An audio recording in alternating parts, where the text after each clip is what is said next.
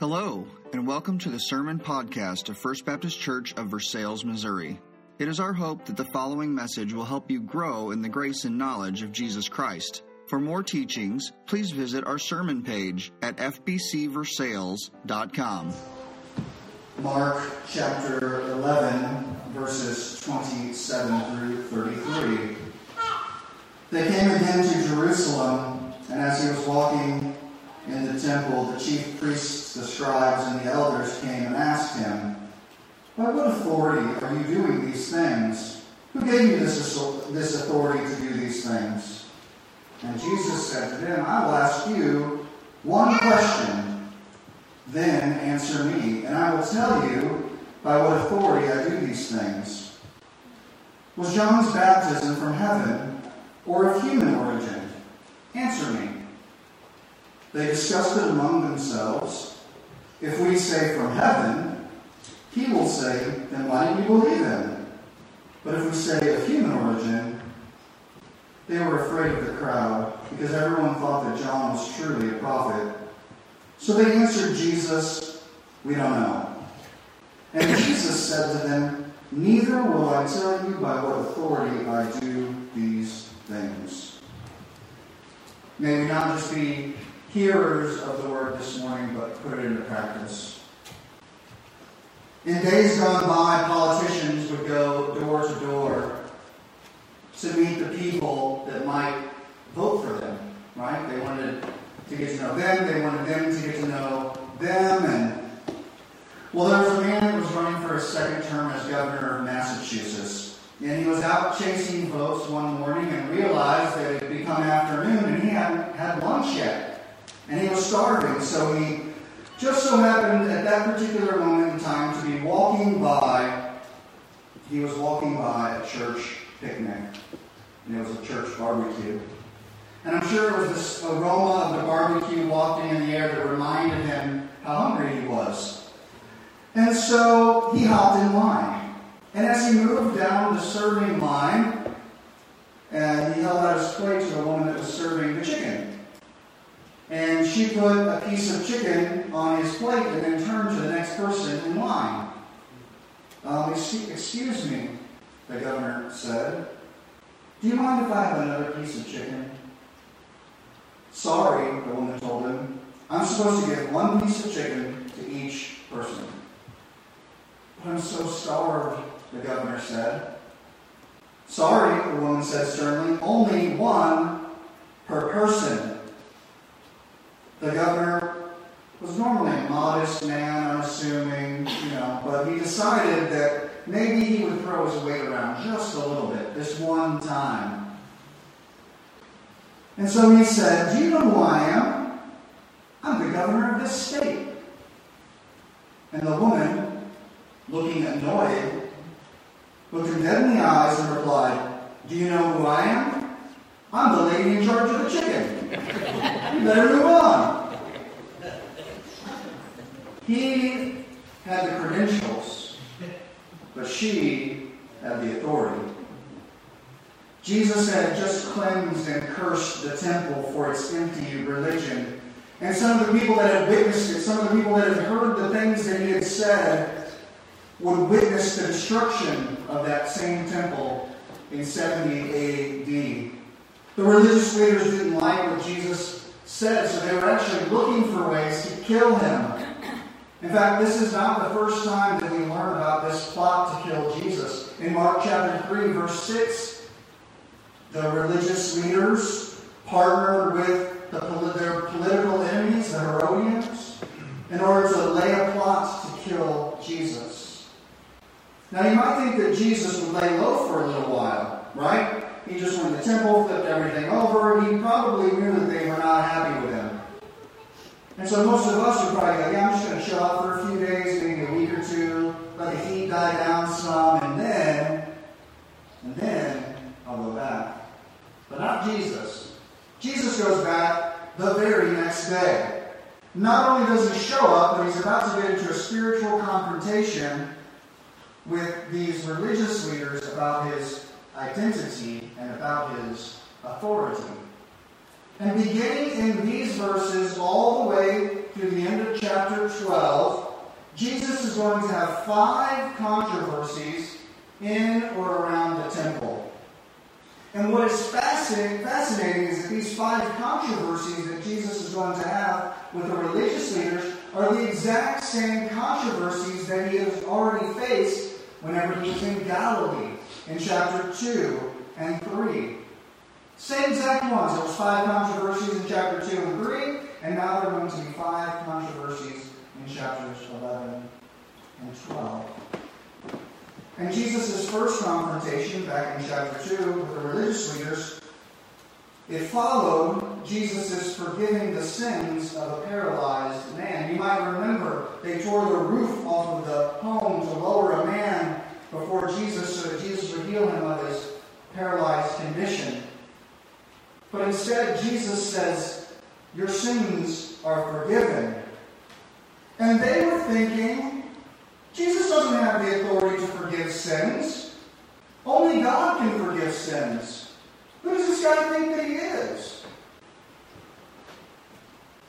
What they failed to realize is that Jesus was God in the flesh, and he had every authority to forgive sins. In our text today, we're going to find this same issue of authority being addressed. However, the stakes are much, much higher, and the opposition is much, much stronger, and the opponents have much, much more uh, influence because of their qualifications. What's going on? Uh, it is plugged in, but there might be an issue.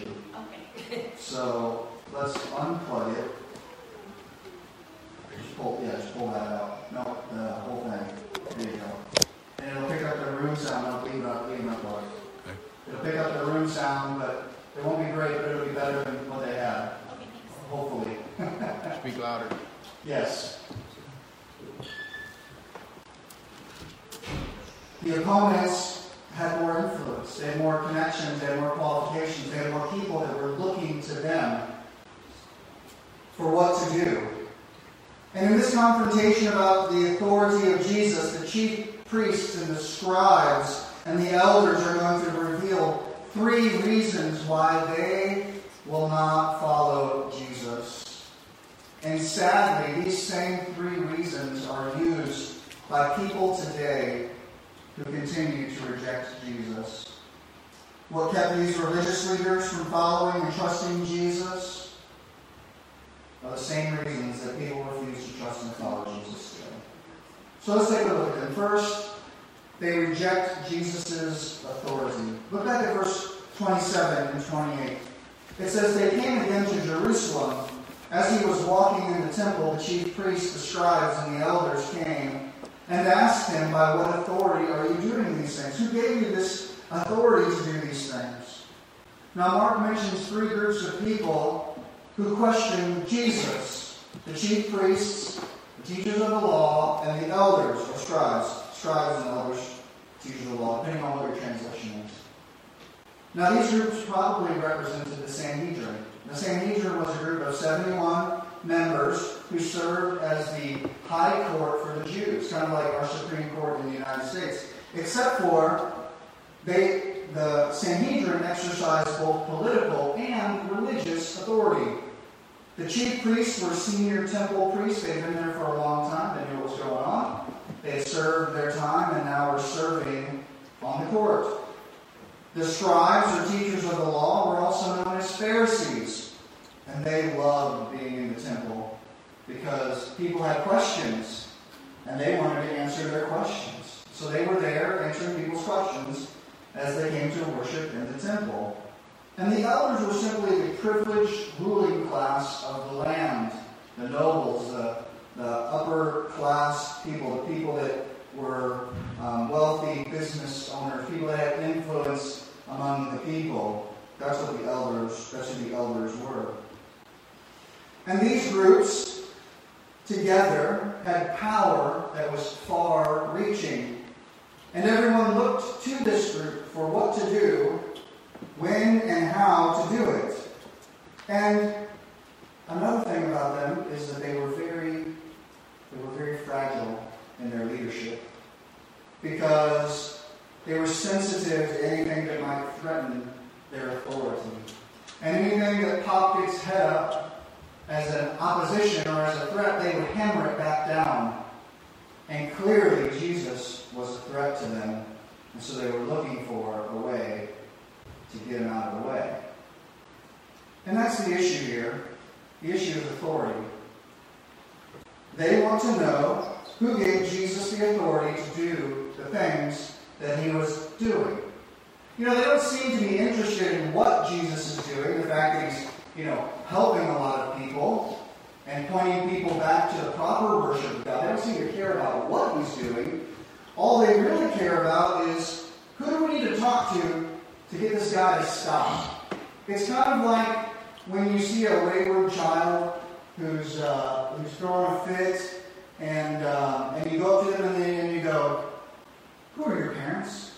I need to have a talk with them. That's what these religious leaders are doing to Jesus. Who gave you this authority? We need to go have a talk with them so that they can tell you to cut it out. And it's a funny question that they ask, really.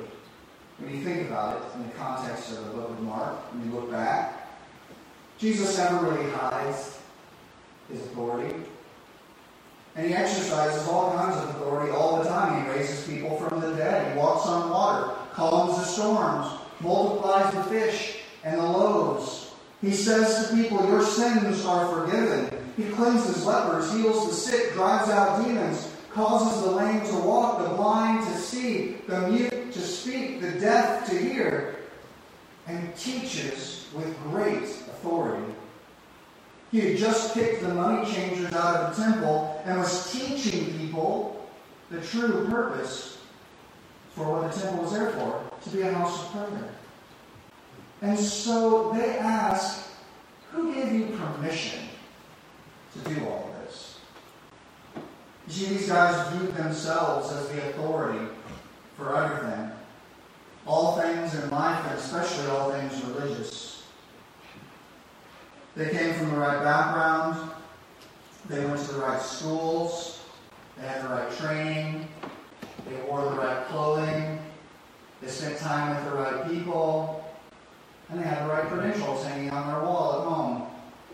They were official. And they saw it as their official responsibility and duty to make sure things happened in the way that they were taught. And when they looked at Jesus, they didn't see anything that resembled their qualifications. He didn't have the right background. He didn't go to the right schools. He didn't get the right training or wear the right clothing. He didn't spend time with the right people. In fact, he spent a lot of time with what most people would consider the wrong people. And he definitely didn't have the right credentials hanging on his wall at home. Now, you might remember in Mark chapter 6 that Jesus is speaking, and he's speaking with authority in his hometown, teaching the crowd.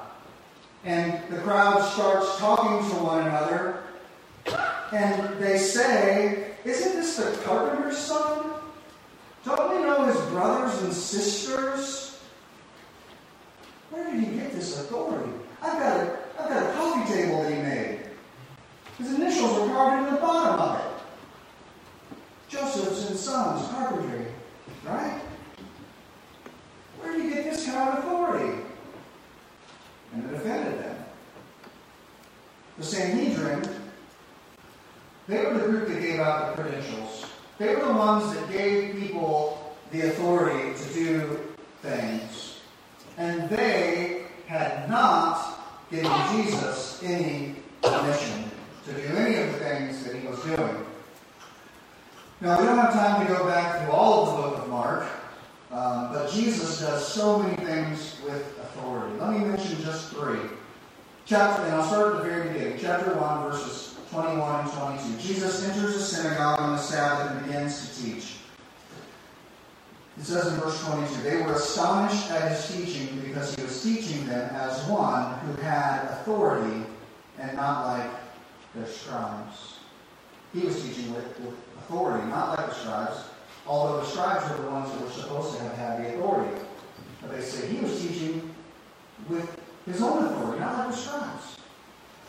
Drop down to verse 27 in chapter 1. They were all amazed. This is after he drove the demon out of the man in the, in the synagogue. It says they were all amazed and began to ask each other, What is this? A new teaching with authority? He even commands the unclean spirits, and they obey him. Chapter 2, verses 10 through 12. So that you may know that the Son of God has authority on earth to forgive sins, he told the paralytic, I tell you, get up, take your mat, and go home. Immediately he got up, took the mat, and went out in front of everyone. And as a result, they were all astounded and gave glory to God, saying, We have never seen anything like this. And that's just the beginning of the gospel. Every page of the Gospel of Mark has Jesus showing some kind of authority, and that is one of his unique characteristics his authority. He did and said things in such a way that you just couldn't ignore him. He didn't just talk to talk. The rabbis, they would sometimes just talk to talk. They would actually, most of them didn't have an original idea. They just quoted all the other rabbis that came before them and said, that's tradition. Such and such rabbi says this, and this rabbi says that. Well, what do you think? Well, this rabbi says this, and this rabbi, okay, well, what do you think? Well, this rabbi, you know what I mean? That's how they did it. But Jesus spoke with authority to change lives. He wasn't concerned with what some other rabbi taught. He wanted to know what does the Word of God teach. Nevertheless, these bloodhounds of hate are still on Jesus' trail. Show us your credentials, Jesus. They were trying to get Jesus to admit he had no credentials. He had no authority to teach and act in the way that he had. And those people who will reject Jesus always begin here by questioning Jesus' authority. They're not looking for the real answer. People in our day and, and, and these religious leaders, they didn't really want the real answer. They were trying to trap him in his words so that they could dismiss him or kill him and be done with him forever. If Jesus admits that he doesn't have religious papers, that he didn't go to seminary, that he didn't even get a fake online Bible degree, that he's acting on his own authority with no one else's permission, they think that one of two things will happen. One, he'll either lose the respect of the people that are following him, and then they won't have to worry about him anymore unless because they'll stop following him and come back to them. Or he'll say that he's doing it from his own authority or that his authority is divine, and in that case it's blasphemy, and they'll kill him. So either way, they win. But this question of authority, it's an important question. And the truth of the matter is, each and every one of us have some source of authority in our lives. We have someone or something that guides us, that drives us, that rules our heart and our life. And that thing that drives us, that thing that we submit ourselves to, that actually becomes our God, little g. Fake God. For most people, they're like the Sanhedrin. And the thing that rules over them, over their life, is themselves. We want to rule our lives, don't we? We want to call shots. We want to decide what happens. We want to be the captain of our own souls. And we're not really interested in surrendering that authority or that decision making ability to anyone else. We want to do what we want to do when we want to do it and how we want it done. And so each and every one of us has to look deeply into our hearts and address this issue of authority. Whether in our minds or our morals or whatever the decisions are that we make, political, financial, or otherwise, everything comes down to an issue of authority. Because the decisions that we make are going to depend on what is guiding our life. If we're guiding our life, then we get to decide what we do with all those things. If Christ is Lord of our life, then He gets to decide what happens with all those things. Maybe you've heard people say this. Well, I believe, or my view is. And what they're really saying is that they want what they want, and they don't want anyone else to tell them any different. But Jesus tears all of that down. He destroys it all. He flips over the tables. He drives out our old way of thinking, that me focused thinking. He drives it right out of our lives. And he tells us if you want to be first, you need to be last. And if you want to be the master, then you need to be the greatest servant of all. And if you want to save your life, you've got to lose it. That's different, isn't it? That's a different authority altogether. Who's in charge of your life? Have you submitted to the authority of Christ? Are you questioning his rule? Most of our problems, I believe, in this life can be reduced to the question of the authority of God in it. Whenever I grab the wheel of my life, I usually end up in the ditch, or if we use a boating metaphor, I end up on the rocks. But when Christ is in charge, when He takes the wheel, He guides me where I need to go. The struggle for authority will shipwreck your life. The authority of Jesus is worth submitting to, but it's such a tragedy that many still question and that's where it begins. But they also willfully reject the evidence. They reject Jesus' authority, but they also reject the evidence. Look at verses 29 through 32. Jesus said to them, I will ask you one question, then answer me, and I will tell you by what authority I do these things. Was John's baptism from heaven or of human origin? Answer me. They discussed it among themselves. If we say from heaven, we'll say, then why did we believe him? But if we say of human origin, they were afraid of the crowd, because everyone thought that John was truly a prophet. So they answered Jesus, we don't know. So they Jesus this question, and then Jesus flips the question back around on them. You know, this wasn't the first time that Jesus had had interactions with these religious leaders, maybe these particular ones, but not religious leaders in general. They sent a delegation to check on him way back in chapter 2, which was actually a few years earlier. And so for some time now, they've been following Jesus' ministry. They, they knew about his teaching. They've heard about his healing. Some of them may even have seen it firsthand. Jesus also knew their hearts. And he continued to handle this situation like he did previous ones, answering a question with a question. But his question was going to show the question asker the truth about who he was. And this is exactly what Jesus does here. Jesus points them to the evidence. For Jesus' entire ministry, he was closely connected to John the Baptist. The Gospel of John, chapter 1, tells us that John was a man who was sent by God to testify about the coming Messiah or Christ. He made sure, John made sure to let people know that he was not the Messiah, but that he was the messenger of the Messiah, the one who was calling out in the wilderness, preparing the way of the Lord. And people believed that John was a prophet sent from God. They believed it. They knew it. They saw it. They heard him speak and they knew that it was God's prophet in John. And John would tell the religious leaders, because they asked him, Are you the Messiah? He said, No, I'm not, but here's what I'll do. When he comes, I'll say, Here's the Lamb of God who takes away the sin of the world. And when Jesus approaches John out in the wilderness to be baptized, those are the very words that John says about Jesus. And as Jesus was being baptized by John, as soon as Jesus came up out of the water, he saw the heavens being torn open and the Spirit uh, of God descending on him like a dove, and a voice coming from heaven saying, You are my beloved Son, with you I am well pleased. That's in Mark chapter 1, verses 10 to 11, the very beginning of our gospel. So Jesus tells the temple authorities, Look at the evidence.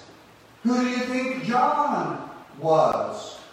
Was John sent by God, as nearly everyone believes, or was he just a camel hair shirt wearing, locust and honey eating, crazy man living out in the wilderness? Who was he? And the answer to the question about who John was and who gave John his authority to baptize, the answer to that question is the same answer as the question who Jesus gave, or who gave Jesus his authority. Like Jesus, John came preaching a message of redemption, of repentance. And like Jesus, he didn't particularly give honor to the official, corrupt, religious authorities. And while the religious elite thought that Jesus was just some hillbilly from the sticks, John was viewed as a wilderness wacko by them. But the people loved John, and they believed that he was from God. And so the religious elite here are in a dilemma. And I love the picture of the whole thing, right? There's these three groups of people that converge on Jesus. They ask him this question. And I just imagine that they walk up to Jesus with, you know, some little swagger in their step. They're like, yeah, we got this really good question. We've been working on this thing for weeks. We're going to get it, finally. Say Jesus, one of them pipes up. Who gave you the authority? Who gave you the right to do these things? And I'm sure that Jesus saw them coming from the other side of the temple courts and knew what was getting ready to happen, taking in all of the, you know, surveying the entire situation around him. And he says, Sure, I'll answer that. But first, let me ask you a question. And then he asked a question about John, right? from heaven or was it from man? Was it God ordained or did somebody just make it up? And um, they go, oh, oh, yeah, okay, okay. Uh, just give us a moment. We need to go over here and uh, confer with each other. We need to talk about it, make sure we're all on the same page before we come back and give our official answer. And so they step back just enough so that no one else will overhear them. And as they get into their huddle, one of the guys says, you guys know we can't say that John's baptism comes from heaven, right? We can't say that. Because if we say that, Jesus is going to say, well, why didn't you believe him? You're supposed to be connected to him. You're supposed to be God's representatives. You know, you're the priests and leaders of the religion. You should have been the first ones to be baptized. You should have been the first ones to follow him. And whenever John said, here's the Lamb of God, here's the Messiah, you should have been the first in line to follow me. And then another guy on the other side of the huddle says, okay, yeah, that's, you know, a good point. But we can't say that it was from man either. Because the crowds are convinced that John the Baptist is the true prophet of God. And if we're going to try and finally get rid of him, we're going to need the crowd on our side. And then a third guy says, Well, there's really only one thing that we can say. One safe answer. We'll just tell him, we don't know. And then maybe he'll give us an answer. Now, doesn't this just sound a little bit like a conversation between a couple of first graders on the playground? Right? I mean, it's a little juvenile. They go back to Jesus and say, We don't know. What a, what a lie. They knew. They just didn't want to admit it. They willfully rejected the evidence that was right in front of them. If they answered heaven about John's baptism, that was admitting that Jesus' authority was also from heaven. And then they would have no choice but to follow and submit to Jesus and obey him as Lord. William Barclay says they gave the lamest of all lame answers. And he's right. What a lame answer. Jesus and John were connected in that they were both authorized by heaven. God spoke audibly at the baptism of Jesus, affirming Jesus' ministry. When Mark begins his gospel, he cites Malachi chapter 3 and Isaiah chapter 40, verse 3, linking together the ministries of Jesus in, and John in the prophetic sense and also to one another. The evidence is right there in front of them. These men will not accept the evidence that, is, that they see. In the end, all they have is an emotional reaction that's rooted in a fear of losing control, losing their position, losing their friends, and losing their way of life. The problem here isn't the lack of evidence. You might remember back in Mark chapter 8, verse 11, that the Pharisees came to argue with Jesus. And they demanded from him a sign from heaven them that he was who he said he was and that he was sent by God. Jesus had just fed 4,000 people.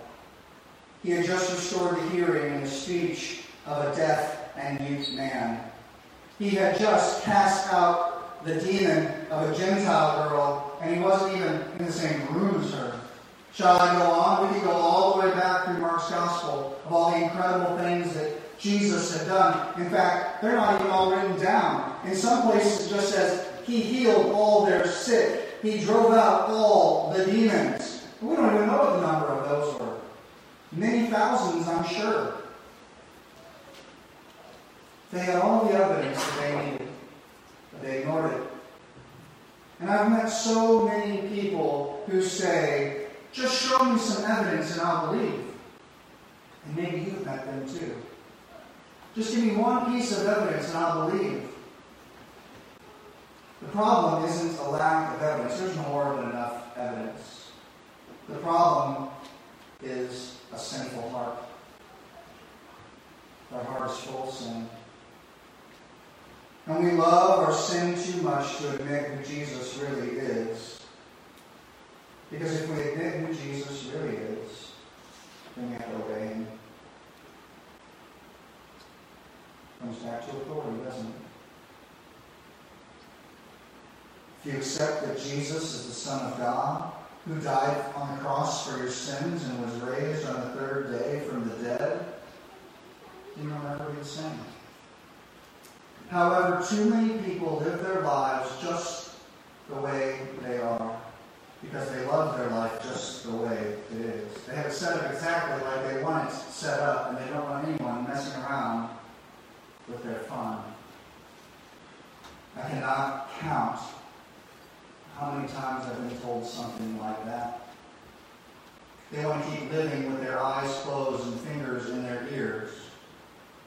But just like Abraham says to the rich man in hell in Luke chapter 16, verse 31, if they do not hear Moses and the prophets, neither will they be convinced if someone should rise from the dead. And that's exactly what Jesus would do. Jesus would rise from the dead and they still wouldn't believe. In fact, they do the opposite of that they try and cover up the resurrection. And they try and defraud it and defame it and, and, and cause people to question and reject it. But no matter how much evidence that they might be shown, they still rejected Jesus. And there are many people today that are the same way. Just show me one thing, okay, here. Well, no, that's not good enough. Now show me this. Now show me that. They, they aren't looking for evidence. They're looking for a way to reject. And they willfully reject the evidence because they want to reject the authority of Christ in their life. Finally and quickly, they fear men more than they fear God. Look at verse, uh, second half verse 32 and verse 33.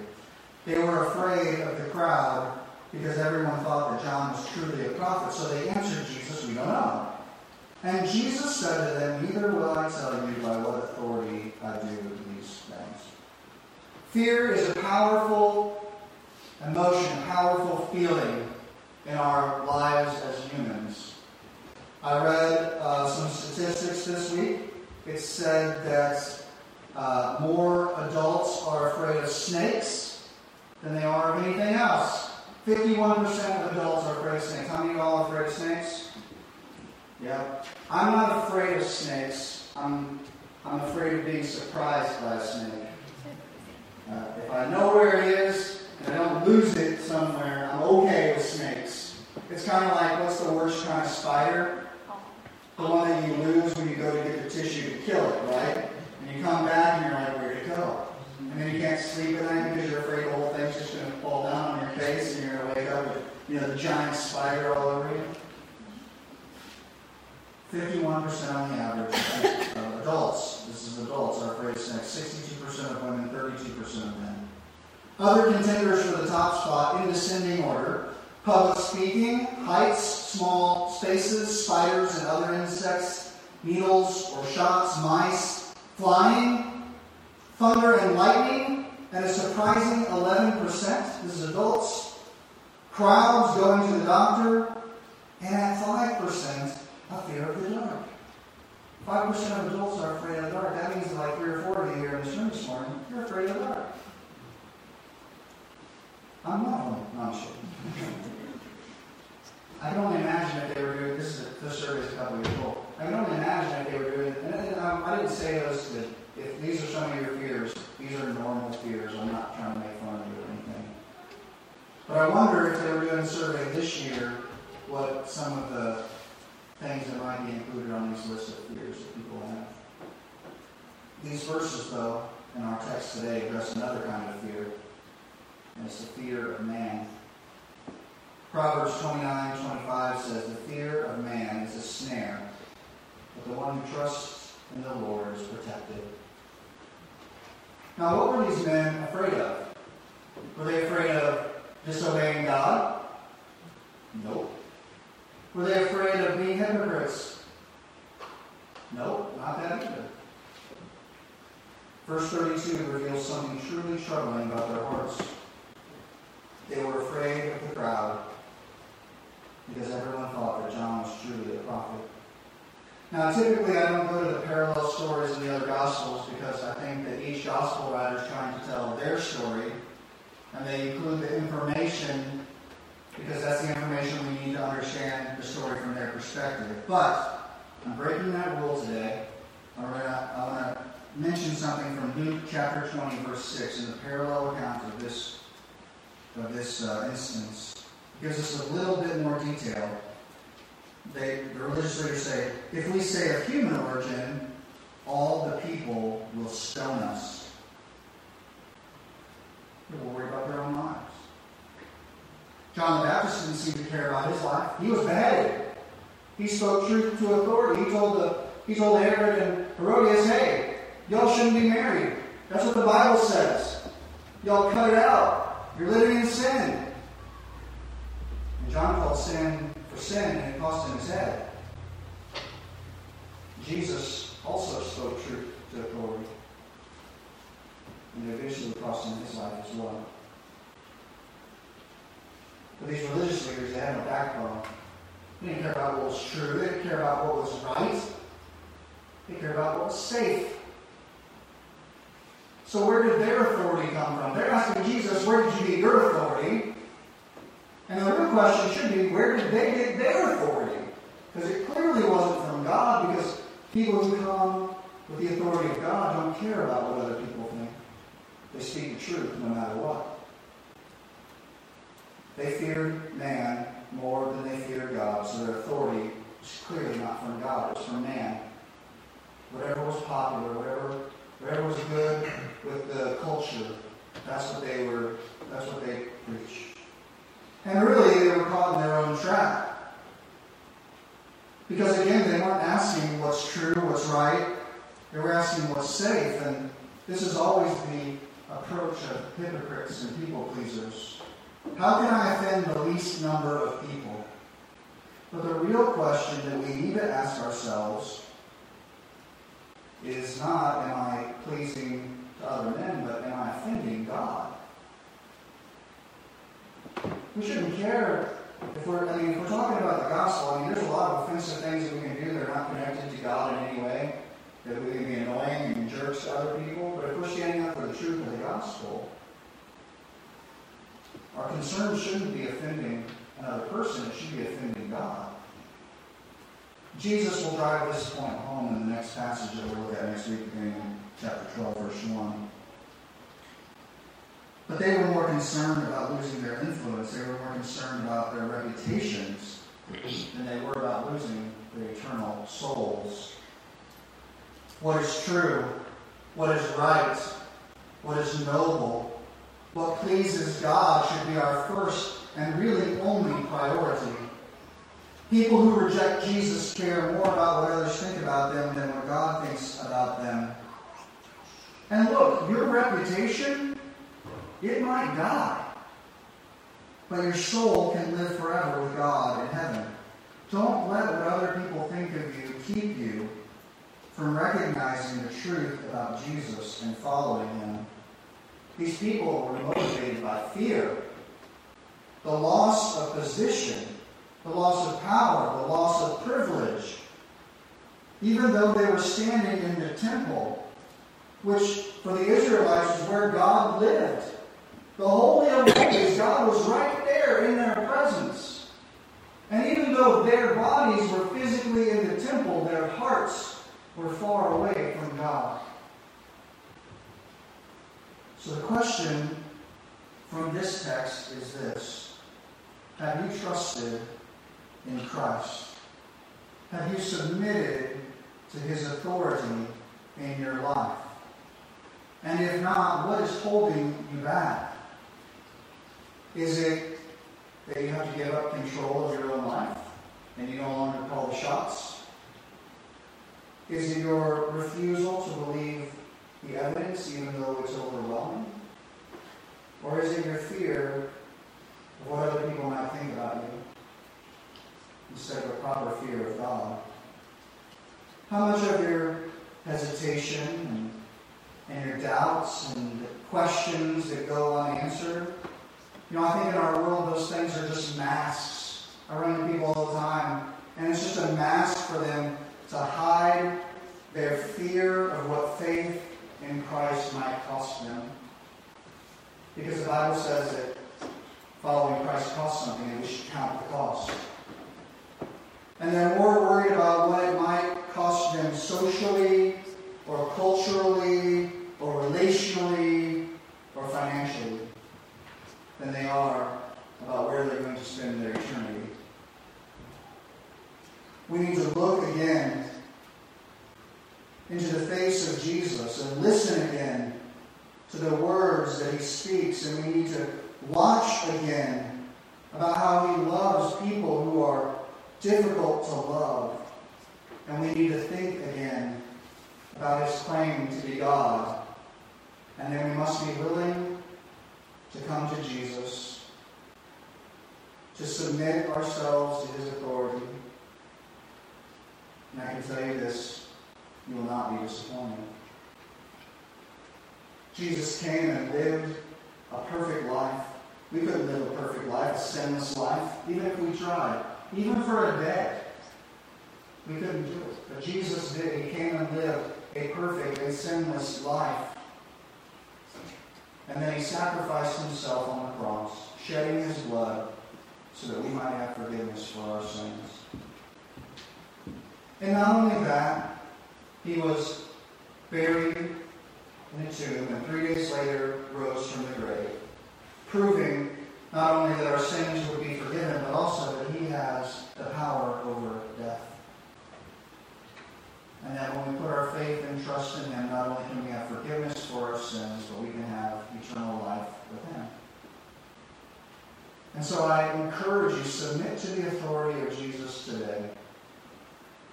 Ask Him to be the boss of your life. Ask Him to take the wheel and lead you and guide you in the way that He wants you to go.